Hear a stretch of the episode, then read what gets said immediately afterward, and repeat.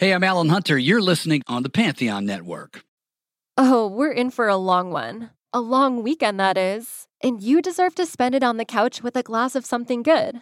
Luckily, there's Drizly, the number one app for alcohol delivery. With Drizly, you can compare prices on the biggest selection of beer, wine, and spirits, then get them delivered quickly. So download the Drizly app or go to drizly.com. That's D R I Z L Y.com today. 92% of households that start the year with Peloton are still active a year later. 92% because of a bike?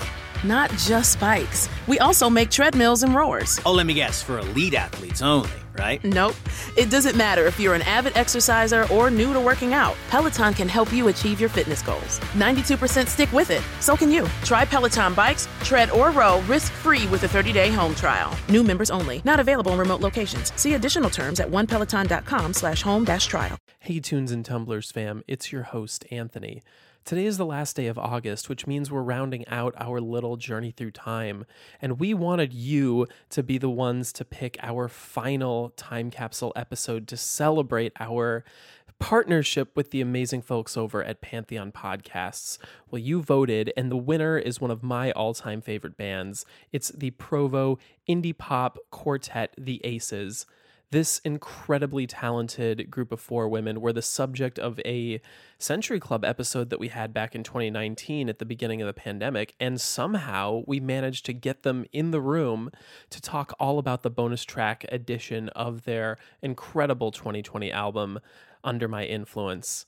Check it out. This is one of, I think, our best talks to date. You'll learn all about how to make the perfect club according to the Aces.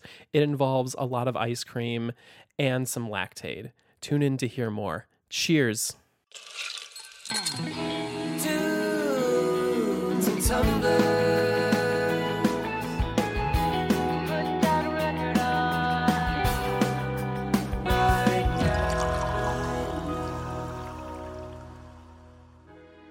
Welcome to Tunes and Tumblers by Atwood Magazine. Listening to music is more than just an auditory experience. Tunes and Tumblers explores the way our senses mingle by pairing new and classic albums with cocktail recipes.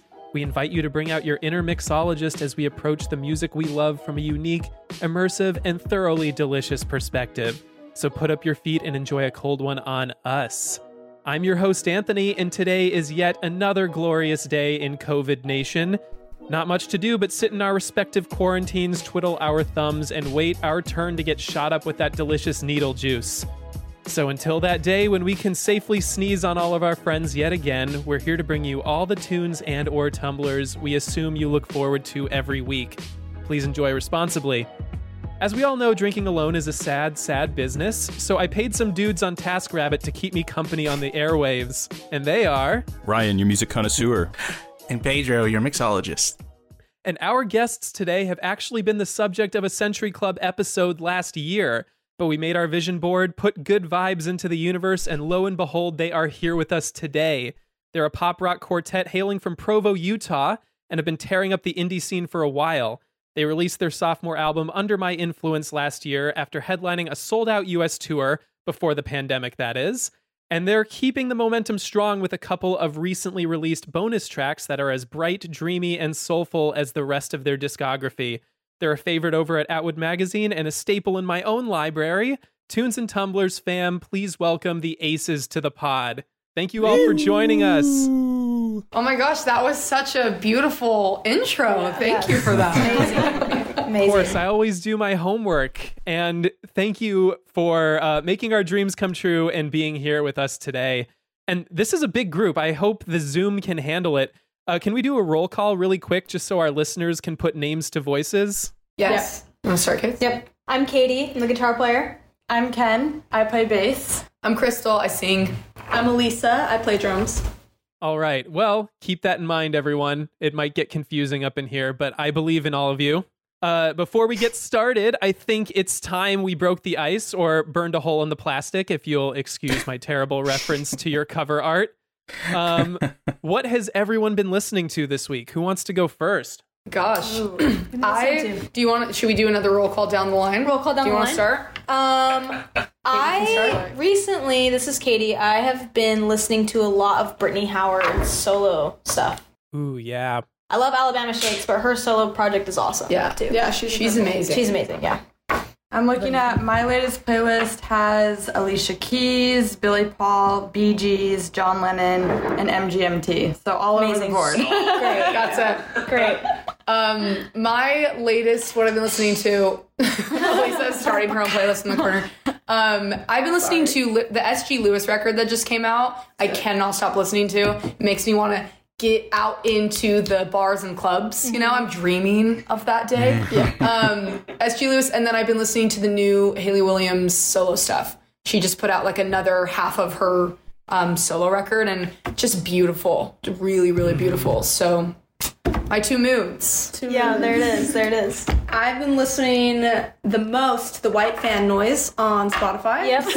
and um, no, I've been listening to um, The Neighborhood, Paramore, uh, Goth Babe. I've kind of just been going super, just like indie band kind of vibe, which is funny because I actually used to really only listen to like R and B and hip hop. So people change. People change. Pedro, you want to take the helm? Sure. Um, I've been listening to lately. Ryan actually turned me on to this, um, and I'm probably going to butcher the name. I'm sorry. His name is uh, Hiromi Hosono, and he's a Japanese artist from like back in like the 70s. And his album, um, it's called Phil Phil Harmony. Uh, I think I can't remember. Um, anyway, he makes this like amazing, like funky, like almost jazzy electronic music, and it's and he's I mean, and apparently I've been doing a little research, and he's inspired like a lot of uh, big genres uh, over in Japan, um, especially in like the pop realm of music. And I don't know, I, I just love hearing really familiar sounds through a completely different lens. Like it, you, it, it's recognizable and yet totally new. Um, so I recommend checking him out. I actually probably been listening to jazz more than anything. I just put jazz on in my house like constantly. Hell yeah. Nice. Ryan, what's on your playlist? It's funny you say that. I have the new Japanese breakfast single uh, on my uh, on rotation. I think it just dropped Friday, and it's called "Be Sweet" out on Dead Oceans. I'm pretty into it. Flow. It's been flowing really nicely with the Aces playlist I've had on for the last week, and uh, the song, the song was. It's a lot brighter, kind of than what she's done, and I think it's off her third album coming out, and it was written with um, Jack Tatum of Wild Nothing, who I like a lot as well. So Mm, excited for that. Getting hyped on Japanese breakfast. I get confused between Japanese house and Japanese breakfast. There's a lot of Japanese Yeah. bands They're, going they're on. also very similar. Like they're both. Yeah. I feel like uh, they're Yeah. kind of the same vibe. I know Japanese house really well because my girlfriend's obsessed and you're Yeah. obsessed. Yeah. But I don't know Japanese breakfast. You'd like her. I'll So I need you. to to give it a listen. Yeah, you you like her. Awesome. Well, I guess I'll bring up the rear again. So I've been listening to the new Chris Stapleton record, Starting Over. I really love the stuff he's doing. It's pretty nostalgic, like almost everything I've been listening to, kind of calling back to a time before bro country, um, kind of getting back to roots a bit. But also he in, uh, he injects a lot of like uh, hard rock into his into his music. Love him. Uh, so if you're a fan of Tennessee whiskey, uh, head on over to his latest record. And on top of that, I've been listening to, I, I guess it's not the most recent Maggie Rogers single, but like the one before the one she did with uh, Phoebe Bridgers, Love You for a Long Time. Completely different vibe. Uh, very sweet, very poppy. Um, lots of feelings in there of being just totally and madly in love. Um, yeah, you know, trying to trying to get those vibes in quarantine, even though I'm stuck between the same four walls. Thank you everyone for adding to my release radar. Now, who is feeling thirsty? Pedro's raising his hand. We are. We're in. we are so always, always, all the time. Always. Well, we can't actually share a drink because of quarantine, but radio is all imagination and lies. so imagine, if you will, your favorite bar in the whole world. Now picture a bar about three steps down from that. this is our bar. the bouncer is a little rough, but the place has a great drink menu, I guarantee it. But before we get to it, did you bring any form of ID to get in? Yes. We did. We did. We, did. We Should I came go- prepared. should I go Do you want to start, Kates? Yeah. So this here is Jeni's ice cream, which we are we first discovered on tour, but I personally live for this. Like, Yeah. So good. Kenna So good. Literally got me Jeni's for my birthday. That's how much. Which is rare. It's rare to get it in Utah. It and I is. tracked it down for her, the cream puff flavor. And if you'll notice, there's a little dairy free on It's there. dairy free. Um, We try to stay. you know, Pretty we try. typical for the aces, steering away from dairy. Yes. Yeah, it's all You know. my fault, to be honest. So I um, catch me in the club eating Jeni's ice cream, bopping through the song. I'm not even kidding. Spoon, spoon and pint in hand. yeah, that's Katie. And that's the mood. You know, you don't need a drink all the time. You just need a pint of Jeni's. Yeah, exactly. Um, Jeni, sponsor us, please. Spike the ice cream. Let's do some floats. Some boozy ice cream. with there we go. Jeni's ice cream. Yeah. there we go. Thank you. I think you're I think you're onto something with a bar that doesn't serve any alcohol, just only ice cream in the club. If you've you been can to Utah, floats. That's we went to a place basically like That is that. Utah. Yeah, that's we did. Utah. Yeah, it's like soda. You know, there's oh not my God, coffee that joints. is. There's just soda joints. Yeah. Come to Utah and you're gonna get get the vibe of that. Yeah. Okay, I'm next. Here, my ID is this this little guy. It is a high grade alarm thing, so I run outside a lot by myself. And if I pull this, it is the craziest, most high pitched alarm, loudest sound I've ever heard in my whole life. I tried it once and I got it, and it was terrifying. Oh my gosh! So if you ever see me running on the streets, it's getting crazy in the club. Don't get too close. Don't get too close, or else. The Alert, birds alert, alert, alert, alert. I need one of those. Don't get Yeah. too crazy in the club. Every woman should have one of these. I was gonna. I was just about to say, and this is um, 101 on being a woman. Yeah. Um, you have to carry around crazy fucking alarms all the time yeah. Don't want to and to go on a run. And so this is called a birdie, so if anyone wants one, they're amazing. Yeah. And My um, item here is Kenna actually showed me this. It's from this company called Ned in Colorado. It's hemp oil, CBD oil. Um, I am anxious as fuck, so I need this on me at all times in the club. Either this or a nice cocktail. You know, I'm like in the club and I'm just thinking inside internally, like impending doom all the time. And I'm just like a couple of that and, and I'm good. So Yeah. perfect. That's mine. We need hemp oil in the club. we need to open this club. This is my type of club. Yeah, this club We is. Really do. All of our anxieties in one room. Yeah. Just like alarm- we're bonded. We have alarms, we have ice cream, we have CBD to help, and most importantly, we have Lactaid because no one wants to shit their pants. Let's just keep the digestive system in check.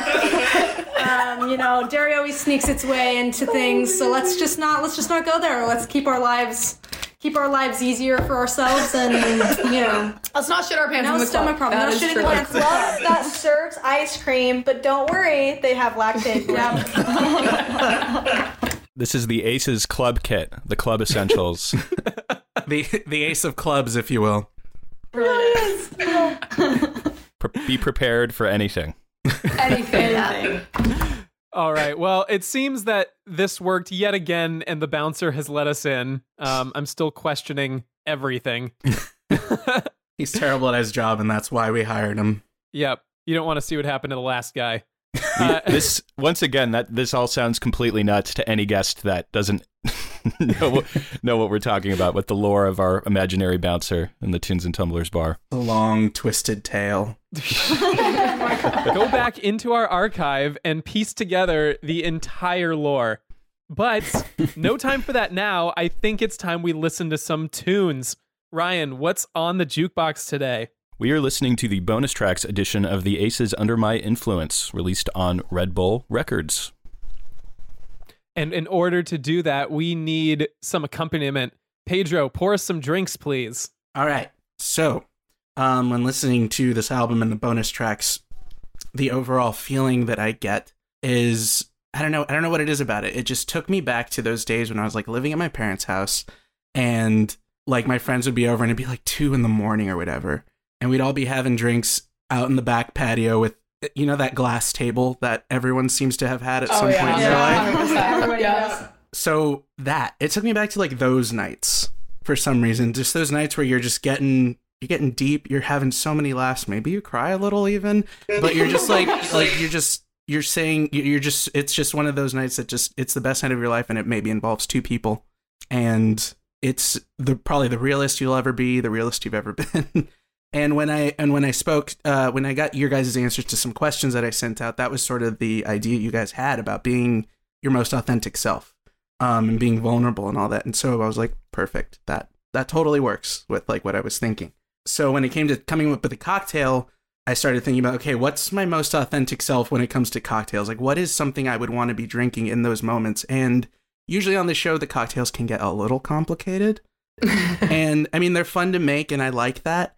But when I'm not, you know, doing the work and I'm just drinking with a couple friends, the stuff I make is really simple and it's delicious and it just makes everything as enjoyable. You know, I like the kind of drinks where you almost can't tell you're drinking and you've had and you've had like four without really realizing it, you know. so that was sort of where I came to with this and there's a drink that I that I usually drink with my friends um, that I decided to bring back because I haven't had it in a while.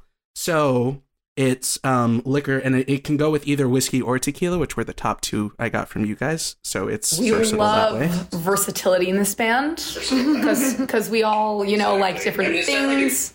Exactly, it, it's the kind of thing you can just kind of make, hopefully, with stuff you have in your in your apartment, your house, whatever. Um, so it goes with whiskey or tequila. So it's I'm drinking the one with whiskey in it. Um, and then I got just like some peach tea, but really you can use whatever kind of tea you want black tea, unsweetened, raspberry, whatever. Use what it, Arizona if you want to. But it's uh, so it's the liquor, it's the tea, and then just some lemon juice and a little bit of like lime sparkling water. And oh, I chopped up some basil too and threw it in there just to give it a little extra something.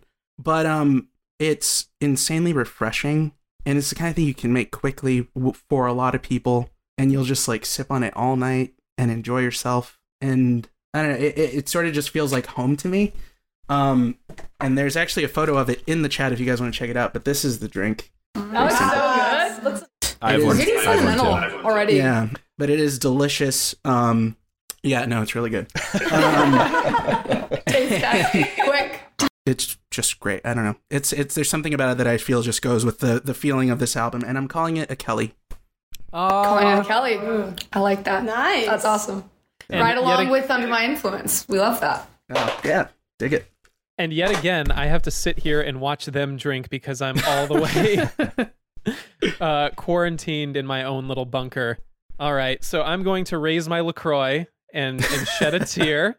Uh, yes, cheers, everyone. Coffee, we got some black water. coffee, some water, some All Jeni's. I got is Jeni's. So cheers. cheers. cheers. Absolutely. And um, yeah, I'll be sure to send you guys the recipe and everything too. Yeah, please yeah. do. We'll make it tonight. Love, I love that you said that because like our music is that's like so important to us that people feel that through our music is like just that like authenticity and that like space to just be yourself and that's like a really common thing that a lot of our fans say to us is like you know, I'm only my truest self at your show. Like I'm only out at your show. I'm only I met my best friends at your show. Like that kind of stuff. So I feel like you perfectly captured the Aces vibe in a drink. So yeah. thanks for that. I'm really glad to hear that. Yeah, it's it's true. It's your music. It just makes me think of those moments where like you could tell someone anything and it's okay. So that's like so sweet. I love that. Love that. Oh my god, I'm putting that on a shirt. Yeah, I'm putting that on a shirt. that's amazing. That's amazing. I'm glad you guys. I'm I'm glad you guys like it. The idea of it yet. Anyway, hopefully you'll like it. yes. love it. Thank you. It sounds so good. Yeah. Awesome. So when quarantine first started happening, uh, we we used to do this show in person. We used to invite our guests to like sit down with us and actually enjoy the drinks but unfortunately we can't do that. And we started a series called Century Club, which is very short episodes that we did weekly where Pedro would make a shot to go with a song. And back in July, we covered your song My Phone is Trying to Kill Me. um and I actually pulled up the shot that Pedro made if you would like to hear it. It's a little more complicated. Yeah, see? Um so it's called a going dark shot, and he served it in a little skull uh, shot glass. And Pedro, you're gonna have to correct me here because like I think I wrote something incorrectly on the uh, on the the recipe. So okay. it was uh, three quarter ounce vodka, half an ounce of lemon juice, and a quarter ounce of some kind of juice that I, I accidentally wrote beer juice, which doesn't make any sense. Let me go back and see what you're talking. Beer juice. yeah, and no one caught it. No one caught it. I I don't know what I was writing. I must have been sleep. Oh my god! It, oh, beet juice. It was beet juice. Beet juice. Yeah, it was. Be- um, it, oh yeah, because it was um That's right. This one I made as like a cleansing shot. Oh my yeah. god! Wow, really That's on also brand. very much on brand. I feel like if we were gonna do a shot, a little beet juice, a little lemon juice, Honestly, yeah. cleanse. That's literal. That's literally a bunch of stuff. Yeah, and then I threw in activated charcoal, just like Wow. get it all out. All right, so this is our our Yeah, this kind is of our bar. drink. Yeah. This is our drink. Put your phone away. It's trying to kill you. And cleanse yourself by going dark. I love that Cleanse take. yourself. Yeah. I love that take. That's That great. That is amazing. hmm All right, so let's start talking about the album. Um, in one of the press releases, I read that you called it a rebellion, and I want to know what does that mean to you? I think it was like a rebellion toward like what women are supposed to do, right? Like women, I, I, think typically you're seeing, especially girl bands, get like put in this corner of like, you know, they're supposed to be sexual and they're supposed to be all these things that like appeal to to men and just to overall like pop culture. And for us, like we really wanted to like take that back and do that in our own way and like be rowdy and and like you see a lot of the visuals for the album it's like very much it's very dark and it's very much like us owning that sexuality in a way that we feel comfortable with that's like not performative it's Yeah. like for us and mm-hmm. and it's um, very like it's very punk. Like yeah. I think when we were talking about a rebellion, it's like you know the the album sounds very pop. It sounds like very you know bright and pop and dreamy like we always do and funky. But for the visuals, we wanted to take it more punk, like Cristal was saying, and just be like, yeah, we're we're gonna just do this because the whole theme behind Under My Influence is like everything in this album is completely our choice. We're making the music we want to make, we're dressing how we want to dress, we're presenting how we want to present. And that's, you know, in despite any what anyone tells us or everything around us or any expectation, we're just to do whatever we want. And that's really was the whole mentality while writing it, while creating the visuals for it and you know, all the way through. So I think that's kind of where the rebellious aspect came from because when you're making a record, you have a lot of people like in your ears, you have a lot of things that can influence you or kind of, you know, sway you to, you know, that affect what you end up creating that affects your output. And we were just really trying to like do what we wanted not let any outside voices in and just do exactly what we wanted, no matter like what that was. And there were people that are like, oh, your visuals, they don't make sense with your sound. And it's like, it all makes sense though, because it's an energy, it's a vibe, like it's art, it's fluid, you know, like, and these 2 mm-hmm. things go together. And if you don't get it, like, we don't care. it's like kind of just what we were. yeah Yeah, I think I can see that a bit on the bonus tracks too. Um, especially when I was listening to "Aren't You." Uh, this it continues this theme that we've been discussing for a bit in our episodes about upbeat pop pop songs that kind of mask sad or bittersweet material, kind of like uh, "Fluid," the way that you were talking about. I think it's we've always been really interested in like the juxtaposition of exactly what you said, like sad topics, but in a way that makes you feel like you can move through that emotion. I feel like that's what like pop music is so amazing for and why we're so drawn to it is like, you know, when you're going through something really shitty, sometimes, you know, it depends on who you are, but I feel like there's a moment of grieving, right? And then there's like this moment of like, okay, but I still have to like be okay. And I still have to get through this. And music is such a beautiful way to do that. And so I think we've always been really interested in writing songs about really hard shit, but like you can still move through that and dance through that and like energetically get through whatever you're going through with music as like such an aid to that. Um, and I think that that's what we've really wanted to do through our music is like, yeah, this shit sucks, but like you can still come to our show and like for that moment you can like feel okay. Yeah. And you can feel better. Yeah, I miss that so much. What was the last show that you went to yourself as like an attendee before all of this happened? It's probably that music festival that we performed at. Yeah. Because we saw some bands there too. We played at Okeechobee. It was literally exactly a year ago tomorrow, March 8th, 2020. We played there.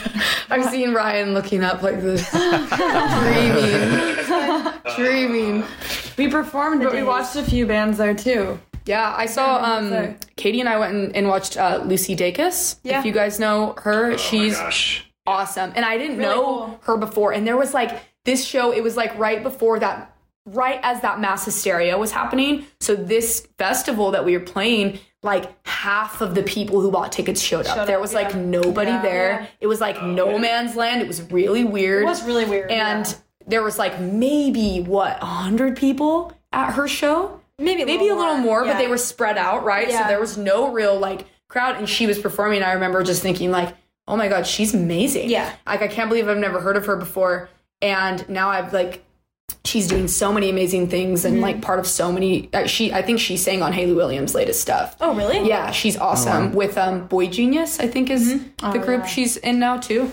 Um, but we saw her, and now she was, That was amazing. The last show, probably. Yeah. Yeah, I can't think of anything. Exactly a year ago, traumatic anniversary. Super. and then we went home from that. went home from that, and then everything just went It was, crazy. it was like over. Went to shit. Yeah. here we are today, a year later. Thought that would be two weeks. Nope. yeah, uh, I saw this meme that was uh, the captain from WALL-E, and the the, the tag Oh, just yeah. said, "Welcome to the one year anniversary of our two week lockdown."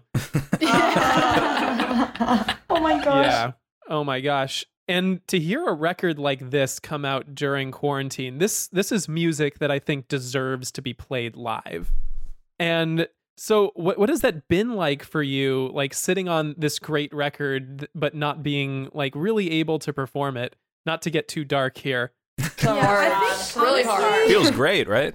yeah. I mean, touring and live performance is the foundation of the band. Like, I know a lot of artists start by recording and putting out music, then performing, and that's like a whole new thing they have to learn. But we're the total opposite. We grew up playing live shows, playing to our friends and family, playing at local venues, and the recording thing was more foreign to us. We're Like, oh three yeah, or we sh- four years later. yeah, three or four years down the road, we're like, oh, maybe we should like make this music accessible to people outside of coming to our shows in person. Yeah. So the touring and the live performance, like you know, we started this band to play shows and to go perform for people. So not being able to do that's been really tricky for us, and it almost feels like you know, putting out a record without being able to tour. I feel like we almost haven't even been able to like properly like digest this album Like, and like process. fulfill what this record cycle is because it's like we don't really like yeah you know you can see numbers online you can see streams you can see fans like engaging online but there's nothing like seeing your fans show up and sing the words. Like i feel like mm-hmm. that as an artist at least for us is like the validation mm-hmm. that you a- need when you put out a record. Yeah. so it's been like super shitty. Touring is literally the reason why we make music. So it's been Yeah. like really hard in that way. to connect like there's nothing i think in the beginning of this i've talked about this with a few people like i'm sure you guys remember it. Remember when like everyone was going live every second of the goddamn day? and it was like we're okay we're normal we're gonna put on a show We're online adapt. and like it's like no like there's nothing like connecting with people in real life over music over drinks over everything like you cannot recreate that and so i think once we settled into like a okay we can't recreate that. We're just gonna have to wait until the day that we can play these songs live. Then you get more of a piece in it. But it's been really hard. Like that's such a seeing our fans, hugging them, talking to them, seeing them love the music in real time is like exactly what Alisa said. Like that is such that keeps pushing you to do it because there's nothing like that. So it's been hard to keep motivation up during this time of like, of course you you keep doing it because like you love what you do, but like human connection is like what music is for. Uh, you know, Yeah, like we did we did a live stream for the album, a really big full production live stream after it came out, and I almost feel like it was more for us than anything. Like Just to play a show. yeah, yeah like to pretend we're to like be in rehearsing and to be playing a show and performing like was I feel like more for us Yeah. than anyone Yeah, else. definitely. Like and made at least for me, I felt like a bit more fulfilled doing that. At least, if anything. yeah, Like I agree. it's just yeah. Like it's been tough. it. It's been really hard, and Hopefully we're just looking, soon. Yeah, looking forward to that day when we get to get to play these songs live. Yeah. And I mean, you know, who, who knows? Maybe even some more new music.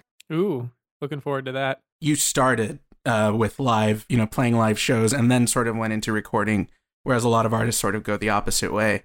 Um, do you think that that like laid a stronger foundation for you guys to like you know bond, figure out you know your sound, who you are, and all that stuff? Do you think that like laid a, a foundation that made it e- a little easier for you guys to really just assert your vision going forward? Like with like you were saying, you know, you have once you once you get into like you know record contracts and execs and stuff sometimes they try to push you to do things that you're like that's not me that's not my thing do you think do you think it helped like that way Hundred percent. Yeah. I think just our bond in general as a band is like almost unlike anything else I have in my life. It's like it really is like basically a marriage to each other. We've been in a band since we were kids. Like we're t- like 10, years eight. old and Yeah. now we're like 25, Elise is 23 and well almost 25, Ken's 24. and um and so like our bond has like aided us so much in everything we do because ultimately at the end of the day we just go back to the drawing board and we're like do we want to do this? Like is this representing all four of us correctly? Like it's i feel so lucky to be surrounded by them as like my sisters. So it's like i'm not in my head like second guessing myself. Like we always have each other's backs and we're kind of like this like unit that ultimately makes decisions together. And that makes it really easy to like know who we are and like know what's true to us because we've grown up together. Yeah. and we can kind of go back to the drawing board and be like mm, no we don't want to do that or yeah okay let's do that you know and so that's made i think us bulletproof going into labels and going into different things like that Yeah. like at the end of the Yeah. we it's not just us by Yeah, like, one we person by themselves we didn't sign a record deal like to figure out who we were going to be as artists. It's like we did all, which is funny because that's kind of how it is a lot of the time. Like they'll sign like kids that just like have a viral song, but they haven't really thought that far ahead and stuff. So it's like a lot of artists do the figuring out while they're signed, but we were signed kind of, you know, the, our label signed us like knowing what band we were. You know what I mean? They wanted to sign, yeah, who were who we already were. yeah. I guess. and we were really protective of that too you know like we waited to sign until we were like 21 um, and we were having label interest from the time we were about like 18 and we didn't we knew that people were going to pigeonhole us and and try to shape us and figure out what we were and try to throw things at the wall and if they didn't stick you know move on to the next like we knew and we knew we had something really special so We knew we, had waited something special, but like really easy to fuck up. yeah, like we just knew we wanted someone to come in and just say, "Hey, I love what you guys are doing. I just want to help you elevate it. I don't want to come in and rip it apart and tell you who to be."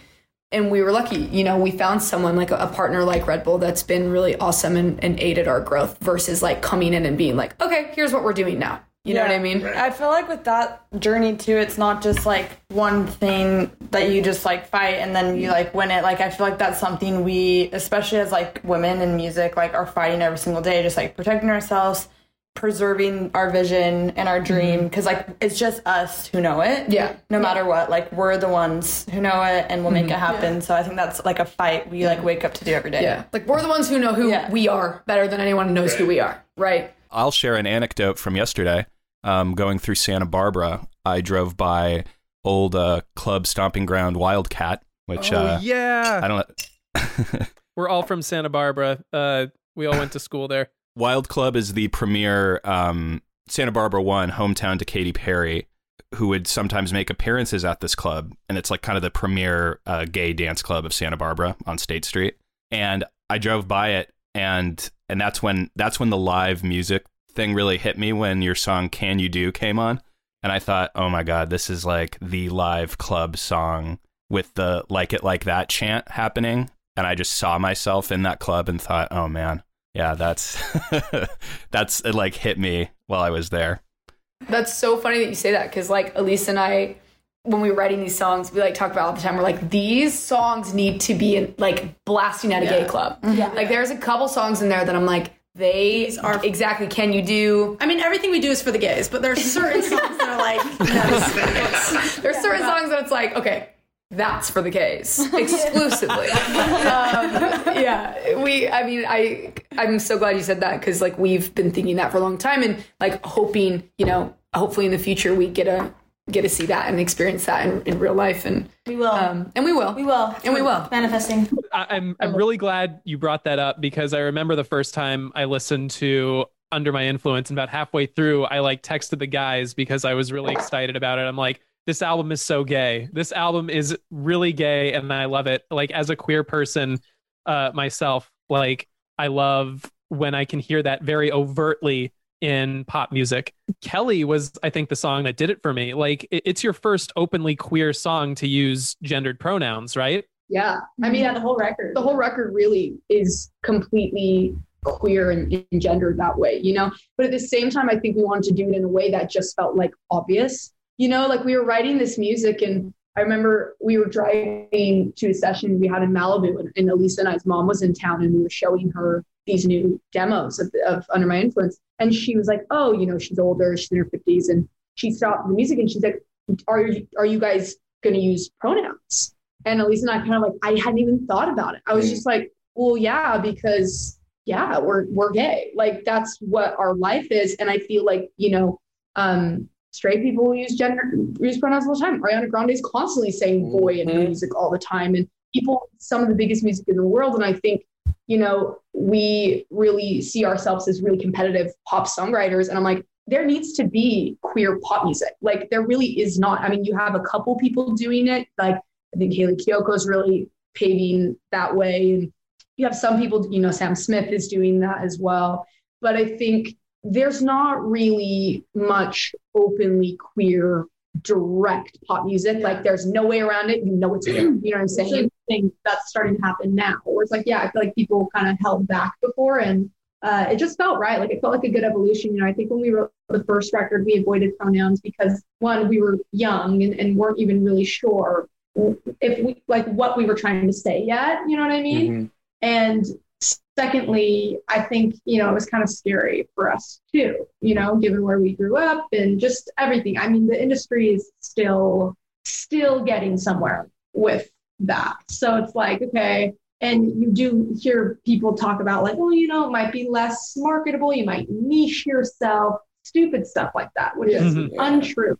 And when you're young, untrue. you believe that shit. You know, like we're from Utah. Like we're very, we were very green when we entered this industry. Like we're first generation of entertainers, and like you, those voices can get in your head of like it's not going to be as marketable. You're gonna you're gonna alienate people. All this stuff, mm-hmm. and like the second record, we were just like, if we don't use pronouns at this point, like we're lying. We're being inauthentic. Essentially, We're being You know? inauthentic when the whole point of this record is to be authentic. So it's Yeah. like it was no question at that point. We were also older. I was like 22, You're like 24. So big difference from being like 17 and mm-hmm. And 19. So that was a conversation we had, you know, because because Ken doesn't doesn't identify as queer, but um, Katie does. But we all were kind of like, you know, had this meeting, and I was like, okay, I know this is something we need to talk about. Like, we want to make sure everyone in the band feels equally represented, and and like this music portrays them because like it has all of our faces together, and kind of just getting having that trust. And I remember Ken saying something that I think is really beautiful. She was just like, well, yeah, like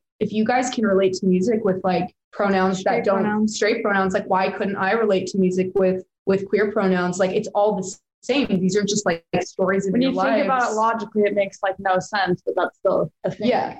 And so she was just like, yeah, duh, like you need to be your authentic selves. Like, yeah, the music's great. Let's do it. And so that just, you know, that made us all feel, I know Alisa and I have writing the music that made us feel really, and, and Katie wasn't out yet before we Yeah. put this music out. And so that was another thing. I was like, are you, what she was out to us in her personal life. I didn't Yeah. speak for you, but no, yeah, I, I had just I was out to like family and close friends, but I hadn't really been like publicly out yet. I was still in my journey. You know, Mhm. we're all on our journey. It's really funny to think about now because it just seems like duh.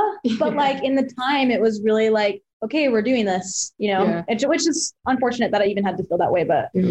but now it just feels, and even then, it still felt so natural. Felt so right. Oh, yeah. Felt like, obvious The music just feels so authentic and, and genuine, and it's and I think people feel that it comes across. You know, Totally. And so from there, we were just like, yeah, like there's no to censor it at this point would just be like censorship. And and we truly believe, you know, like in art, censorship is like where art, true art goes to die. It's like when you start really censoring what you do um, in hopes to appeal to more people. Like you can't, the best music we think in the world is like The most authentic, most the most authentic, raw. most uncensored. Like it's just like thought to paper, thought to wherever, whatever medium, you know, you're using. And so that was kind of how Under My Influence just came to be. And and we knew we were going to take on like, you know, questions of people being like, whoa, you know, like you're really using pronouns. And it was like, yeah, yeah, bring them on. Of course. You know, Yeah. it just felt really like obvious to us. Mm-hmm. Right. It's funny how sensitive that like that like music industry executives think people are. Like you made a you mentioned earlier, like how we don't want to alienate people or we don't want to do that. There's like this sort of mythical middle of the road person where if they hear a pronoun or anything even close to something that might feel gay, that you're gonna destroy your career. You're done. And it's like they, I feel like we don't give audiences enough credit sometimes, you know. Yeah. Also, like, if you have a problem with like us being ourselves, then it's like, okay, we don't really want you at our show. Like, I don't know. You know what I'm saying? Yeah. It's like, Yeah. Yeah. fuck off a bit. I don't know.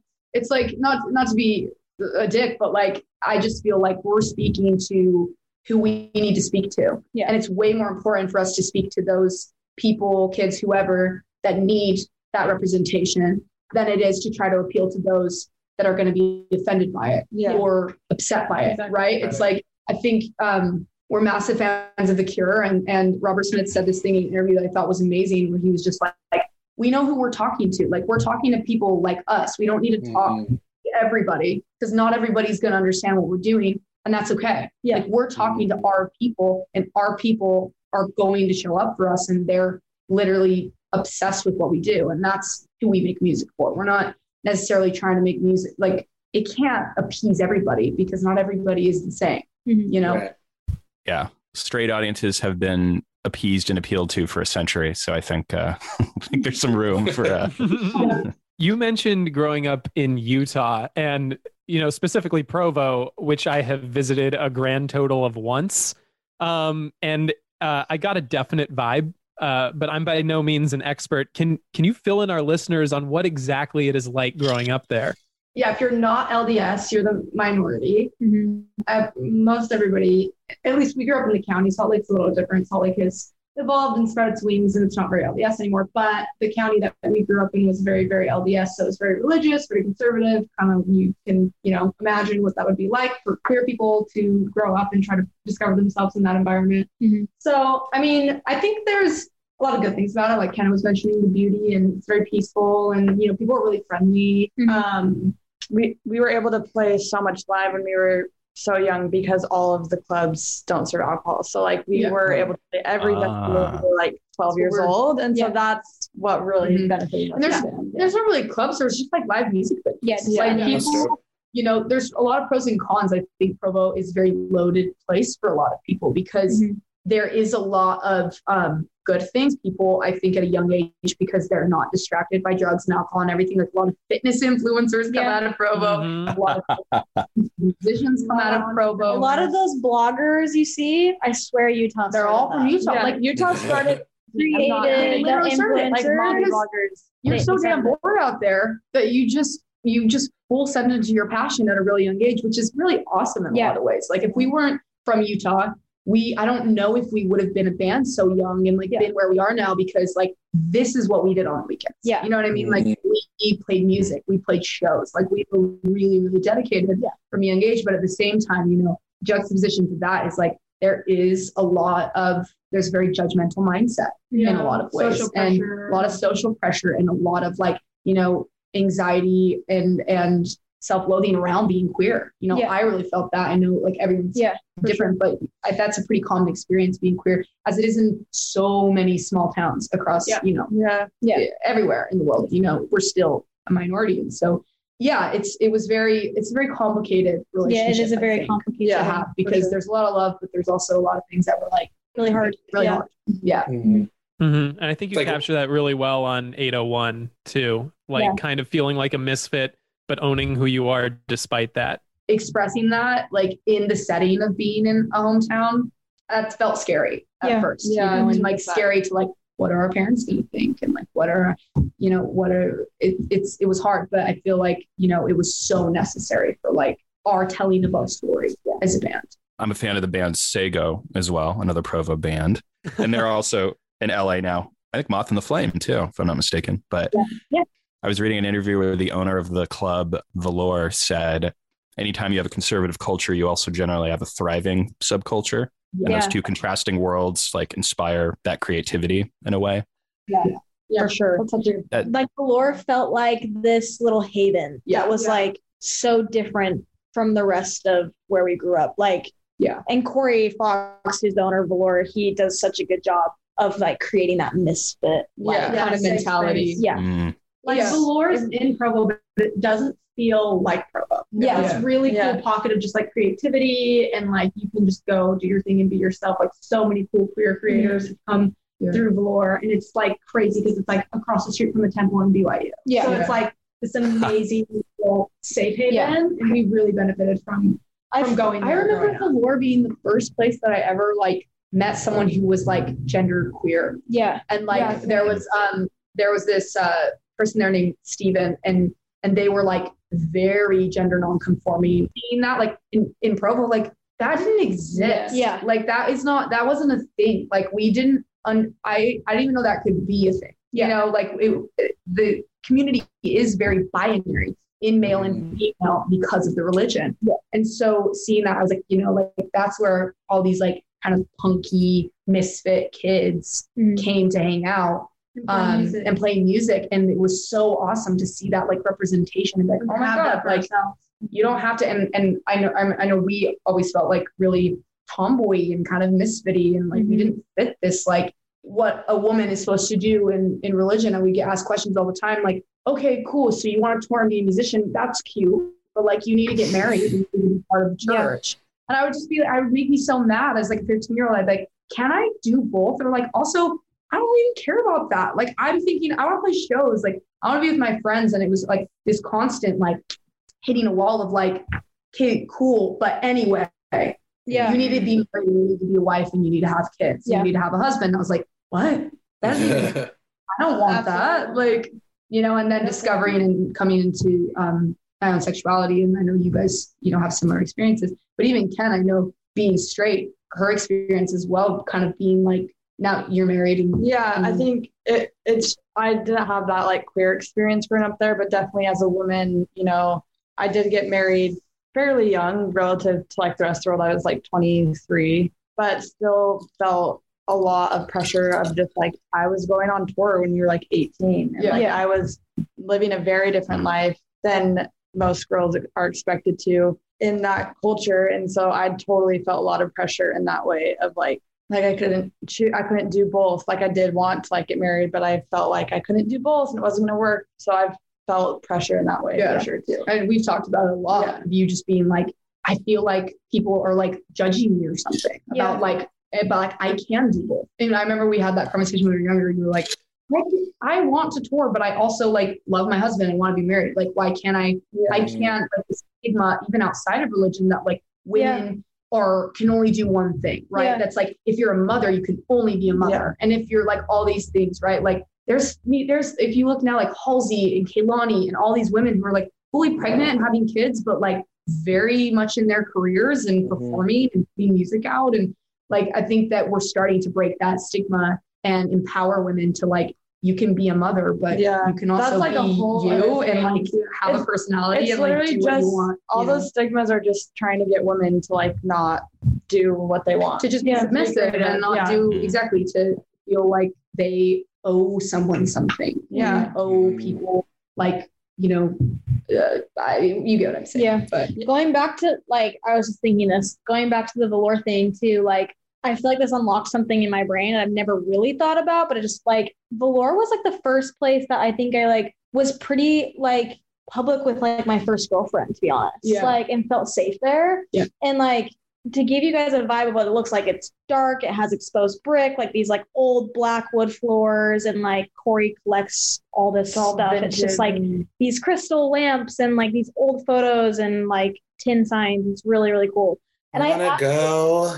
You it's got a- you have to go. It's so like amazing. our hometown you- venue. It's so if you, amazing. If you look up, we when we did the Billboard cover, or it was for a feature in Billboard for because we charted in alternative music. We shot the picture in Velour. In In the Velour. Velour. in oh, the green room. So Yeah. that's like kind of gives you a Yeah. vibe of what it looks. Like. And I feel like velour has started to like spread through Provo, like that feeling. Like Yeah. it brought like a new culture and like Provo has started to grow a little bit. And I like it feels like that just spread Yeah. a bit. Yeah, Which I've never like really thought about. But yeah, Provo's a, a unique Katie little still place. lives really close. Yeah, I actually live pretty close to Provo. Yeah. Of course, it is Women's History Month, and over the next few episodes, we're going to pay tribute to pioneering and influential women in music. So, my question is who are some female role models that you have that helped shape your identity as musicians? I think a big one for our band is Hayley Williams. Mm-hmm. Um, she was the first person I think I saw, and I know we would like watch on on my mom's like PC when we were like literally 10 years old, like in the basement. You know, you still have like we were the generation that like with the dying like computer in the basement where you like Mhm. go and get to spend two hours and And then when we became teenagers, that kind of phased out because then the iPhone came and all that. But we still kind of had that when we were like 10 to 12. And I remember just turning on like the Crush, Crush, Crush music Yeah. video and just like her power and like her presence and everything just kind of granted us the green light to like, oh, we can we can be in a band and like Yeah. we can like I, it was just so inspiring. To this day, you know, she's one of I know mine and, and are it's still a big influence. Paramore, like one of our favorite bands. Yeah, and um, I would also say obvious an obvious obvious one is Joan Jett. Yeah. Like Oh yeah. If you've seen her um, Amazon documentary, if you haven't, you have to go watch it. It's Yeah. like literally one of the coolest. It's as a woman in music, like, and anyone really, but it just hits home in like a different way. Yeah. Like what she had to go through and how she had to pave the way and like constantly having people underestimating her and and co- going through so much to like get to where she is today. You know, so much as like I think someone like threw like a battery at her when she was on stage and like Jesus. her pretty bad because it was like women aren't supposed to do that. Like get off stage and like you're supposed to all this stuff, right? Like I just thank God that we were born in this generation where we're safer to like express and be who we are and feel feels so grateful to women like her that Yeah. she did like that really really hard work Yeah. Like to all she wanted there. to Yeah. do was play guitar and Yeah. be in a band, and it was so unacceptable. Yeah. Like beer bottles thrown at her on Yeah. stage. Like, and she still did it. Like that love for music was so deep and real that she was just like, Fuck it. fuck all this. Yeah. Like I'm gonna I'm gonna like keep my head down and keep doing it. And I think she's another one. And Same then with Tegan and Sarah. I Yeah. Tegan and Sarah went through a lot, especially So for much. queer women in the space. Like Yeah. so much is owed to them. Like I don't think, you know, I think had Tegan and Sarah existed today, their career would probably look very different. I think they would have been much more accepted. I think they were really, you know, kind of oppressed and, and, and kept down when they were making that kind of music and like um, one was like the early like late 90s late oh, it was like early early 2000s. Yeah, one of my went, yeah, they went through a lot of shit for that. And I don't think any, I don't think if it hadn't been for Tegan and Sarah, artists like us would not exist. Girl in Red would not exist. Like Clairo would not, like, it's just like uh, Hayley Kiyoko, like all these women that are now able to express themselves. Like Tegan and Sarah did that. Like Yeah. they were a queer duo. And I remember growing up hearing, it was shocking as kids. I remember growing up hearing like, oh, are they like the, like lesbian twin sisters or whatever? Isn't that like that weird duo or whatever? Like I thought about them and in retrospect now, obviously Cristal being a diehard fan. I am like, diehard. yeah. I owe like honestly like coming out was a massive. They are a massive reason for that for me. We didn't tell them what last night at dinner we were talking about because Katie and Cristal, they were like probably 18, 17 or 18, traveled from Utah to LA just by themselves to go to a Tegan and Sarah concert. Yep. They weren't out yet. And they were Three of telling us us that out. story. And I was like, okay, tell me you're gay without telling me you're gay. You guys traveled. Tell me you're, tell me you're a closet lesbian without that. telling me you're closet. we need to closet lesbian. TikTok that. Me Yeah. too. They were we just were they're just so amazing. Like really, what seeing them like they're so smart. They make such amazing music. Like, uh, and they were out their whole careers during like the early 2000s and like the 90s, and like being pitted against each other in press and like being like just really, really, you know, they went through a lot. If you look into their history of, of being out in that time when it was not okay to be out um, as in music. So, you know, we just feel so grateful. We could, the list goes on and on, right? Like there's so many amazing, amazing female musicians and women in, in, in music history um, that have just paved the way. And we just feel super, super grateful to them to be able to do what we do and do it safely, you know, and um, be able to be our most authentic selves. And if it wasn't for them, we wouldn't be able to. Yeah. So, yeah. Amazing. And I wish we could continue talking about this further, but it's time we switched gears. It's time for our favorite game, hashtag mood. Drew, hit that theme song.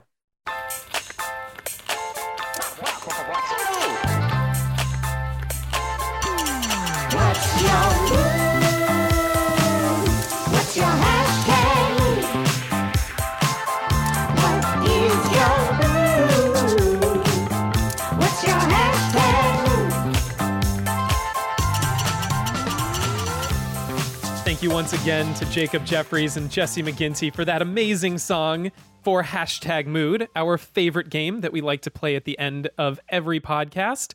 Hashtag Mood is a playlist building game where we like to stretch our muscles. So, the way that we do this is we are going to pull a pre written mood out of our, well, it's not really a hat. Uh, Ryan, why don't you show the aces, uh, our amazing curator of moods? Okay, are you sitting down? This is our um, fifth member, the fifth Beatle of the pod, Mrs. Potts.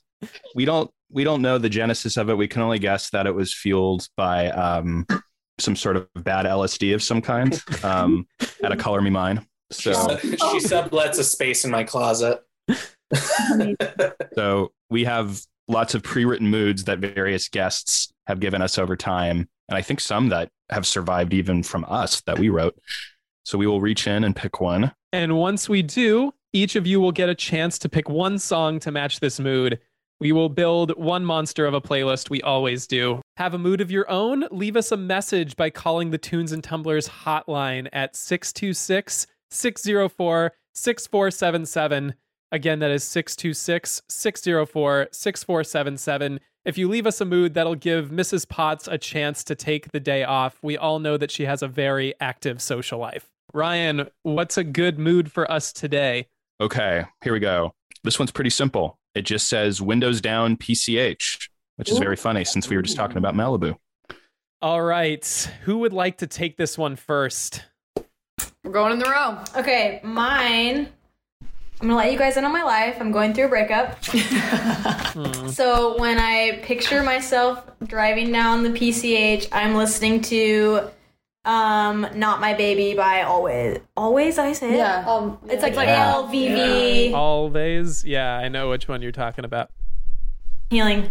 Healing. That's I mine. would choose Moments slash Tides by Goth Babe. It's such a good beach song. That was perfect.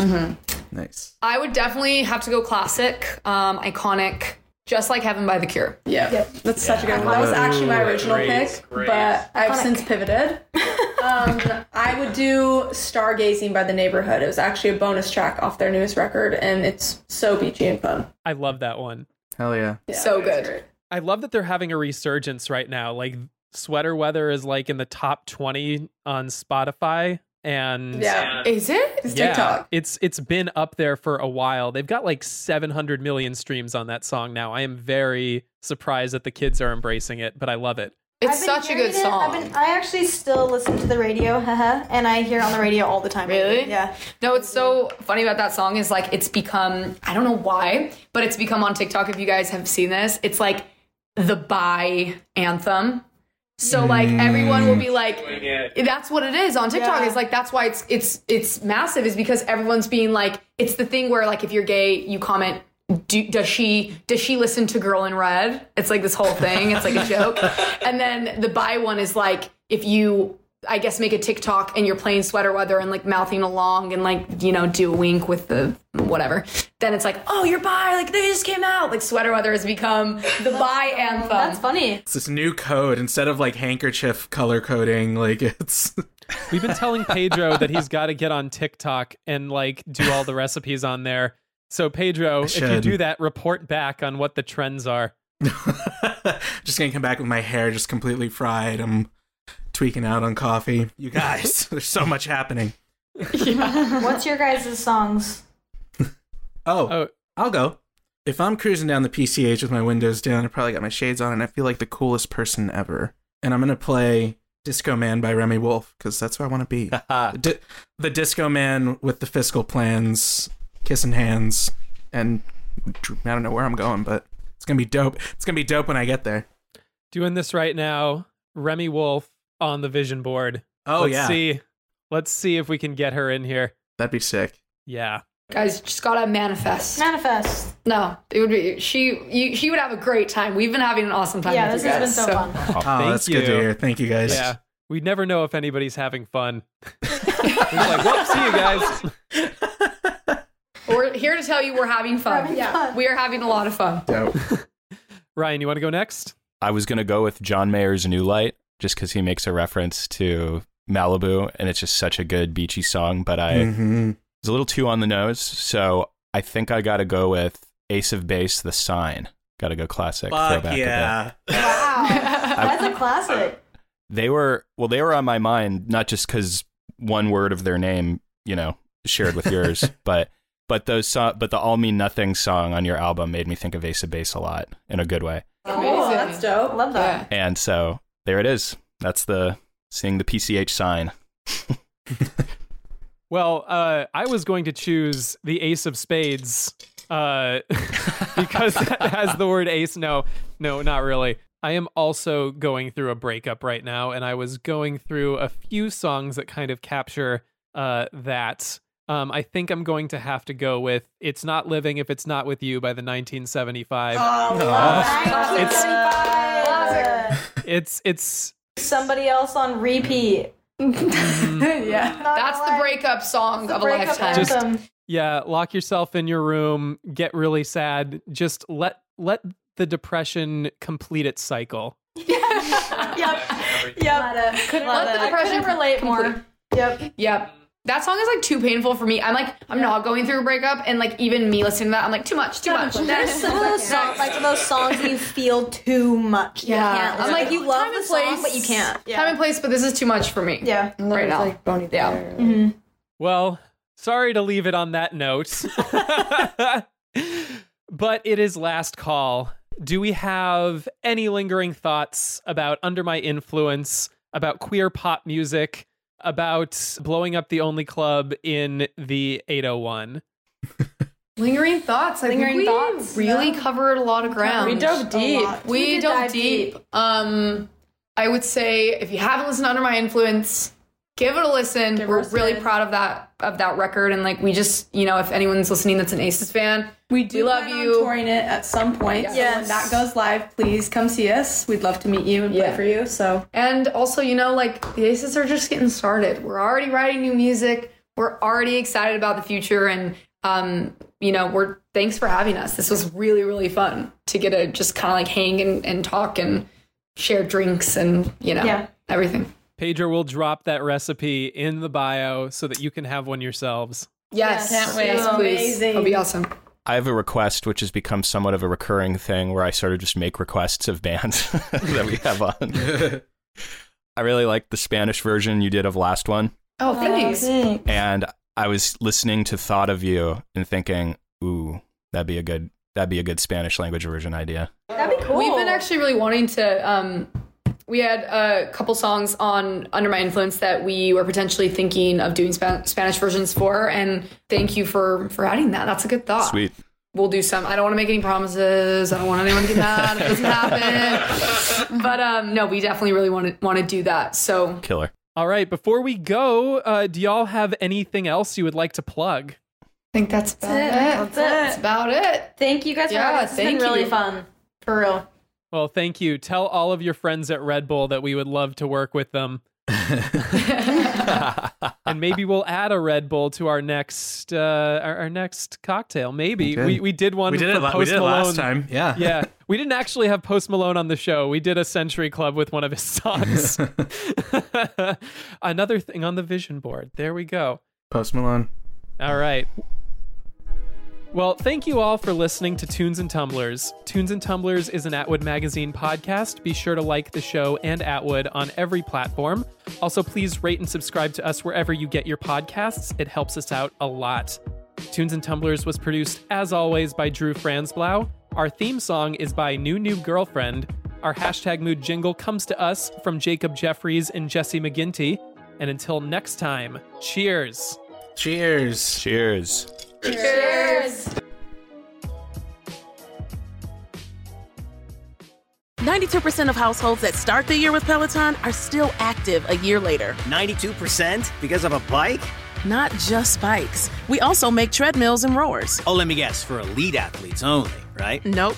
It doesn't matter if you're an avid exerciser or new to working out. Peloton can help you achieve your fitness goals. 92% stick with it. So can you. Try Peloton bikes, tread or row risk-free with a 30-day home trial. New members only. Not available in remote locations. See additional terms at onepeloton.com slash home dash trial. If you're looking to move out of your parents' place, you could really cut expenses by bundling your car and renter's insurance with Progressive, which is good because your little brother has gotten really territorial. You're blood related. You'd think it would be fine to share food in the fridge. I mean, who writes their name on every individually wrapped slice of cheese, Tyler? Still, you've got to admire the commitment. So bundle your renter's and car insurance with Progressive and use the savings to help you move out and have all the cheese you want. Progressive Casualty Insurance Company coverage provided in service by affiliates and third party insurers.